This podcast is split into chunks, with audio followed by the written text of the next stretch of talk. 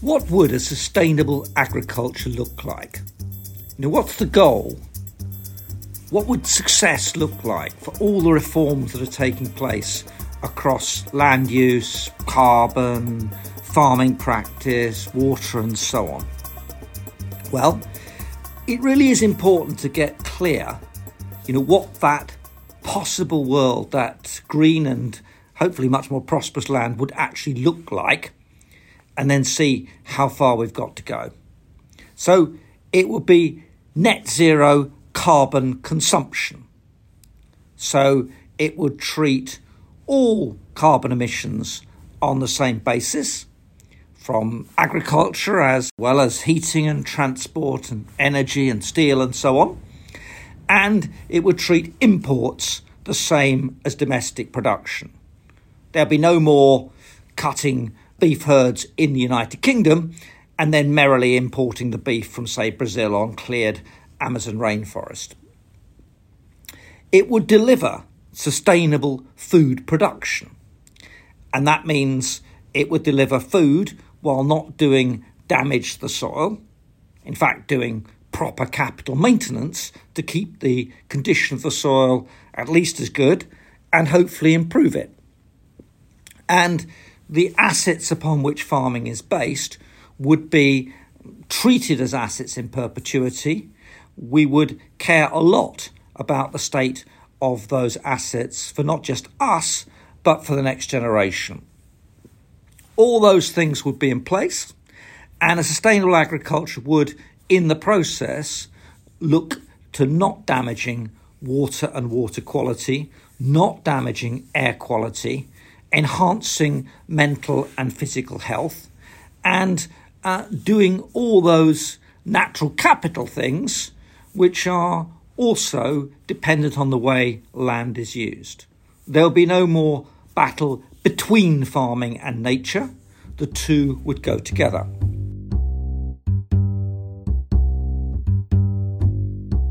That's an idealistic, some would say utopian world, which a sustainable agriculture would be a core part of. Food production, yes, but food production in harmony with the other natural capitals. So, how well do existing plans fit with that ideal? How well do they set us on a path to getting from where we are now to there?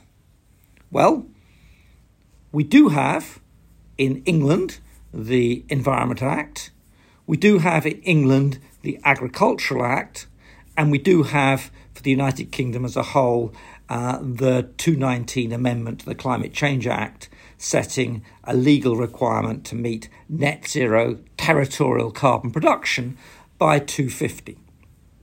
And lots of that, not all of it, uh, but certainly the agriculture and environment bit, are the result of Brexit. They just have to be done because we're no longer in the common agricultural policy and environmental standards are no longer set for us in Europe. Scotland, Wales, and Northern Ireland are all doing their own thing in environmental legislation and agriculture, but the direction of travel is pretty similar. And let's look at what uh, has actually happened as a result of that turning away from the EU and the broader picture.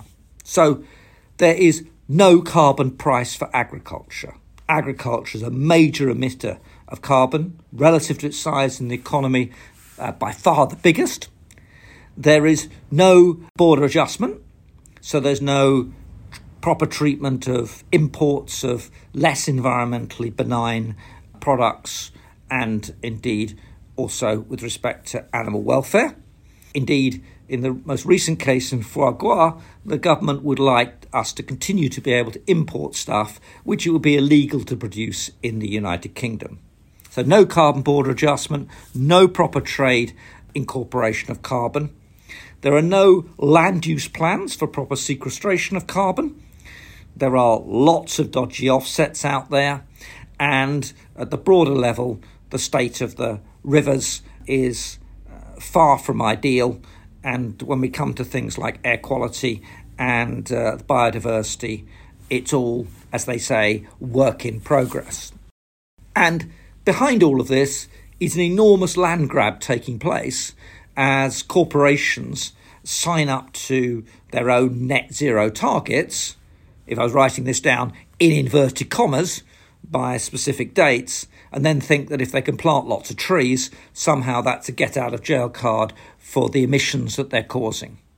Nothing wrong with planting trees, indeed, highly desirable to plant the right trees in the right places and indeed to protect peat and so on. And great that people are coming in to do this stuff. But let's be clear the need on the climate change front is so demanding that we need both sequestration and emissions reduction, not one or the other.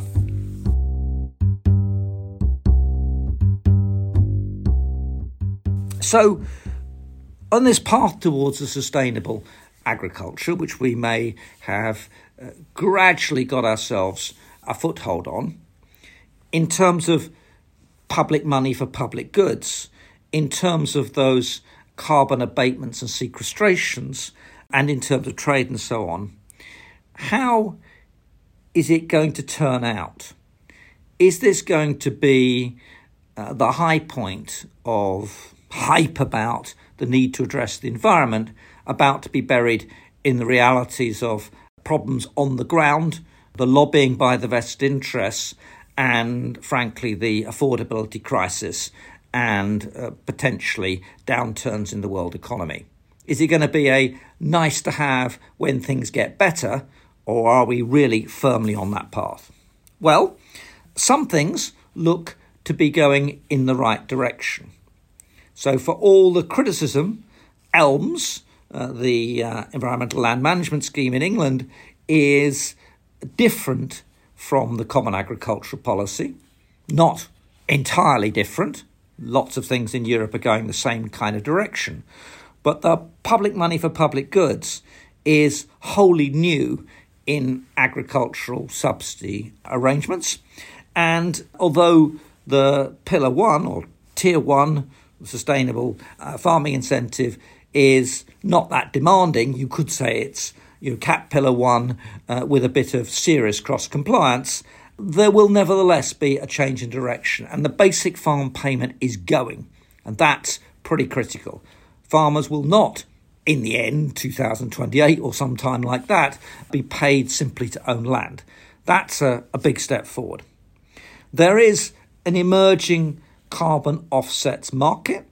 And although there's a hell of a lot of greenwash going on in this space, nevertheless, there are serious amounts of money going into serious plays on uh, planting trees and adapting the environment. It has to be said some of this is by financial institutions under the heading of ESG, and some of it's financial arbitrage for so called net zero companies but be that as it may, uh, there are going to be substantive changes on the ground. On the soils, not so straightforward, but a rising price of fertiliser and a rising price of pesticides is doing no damage to the drive towards more precision applications, and that in itself is a step towards improving the soil. A small step, but an important one. But you know, on the other natural capitals, things don't look so good. It's true that monies will go to planting hedges and doing a variety of things which uh, do no further harm and indeed will make some marginal benefits. It's true that at least there's a serious public debate about agricultural pollution into rivers, though as yet, apart from maybe turning down some more planning permission for free range chickens in the uh, Wye Valley, uh, not much is actually happening in terms of substantial change of direction. And the biodiversity story remains pretty bleak, particularly for insects and for the ecosystems which depend upon invertebrates. And my guess is that turning this round is much more like turning around a supertanker than doing a bit of planting hedge here and planting there.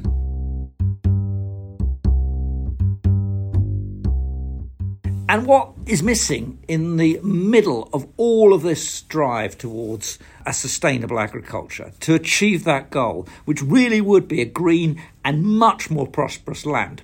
Uh, what's really missing is a land use plan, a view about what we should do with the land as a whole, and instead of having particular businesses, uh, particular land agents, uh, rich individuals buying up bits and pieces and doing bits and pieces here and there, there's a much more profound question as to where is the best place to plant the trees? Where do the peat bogs need addressing? Where should the limited resources go? As opposed to be a matter of bottom up, bit by bit, incrementally edging forward. That is vitally needed going forward. We do have to make some public decisions about how we use the land. And just looking at the debates about foresting quite a lot of the uh, land in Wales, the community issues, the biodiversity issues, etc., tells you that doing it on a case by case basis, buying up a farm here, buying up a farm there, is not going to, as they say, clinch the deal for the environment. Indeed, it might do quite a lot of damage. So the goal is there, the aspiration's there, the corner arguably can be turned as a result of the big legislative changes post the Brexit exit from the EU, but a lot more to do before we get anywhere near sustainable agriculture. And perhaps it may turn out that it's the technological developments which prove to be more enduring than the attempts by politicians and society more widely to take a proper public view about the proper use of land within which food and farming stops being a battle against nature and becomes a cooperative effort. Thank you.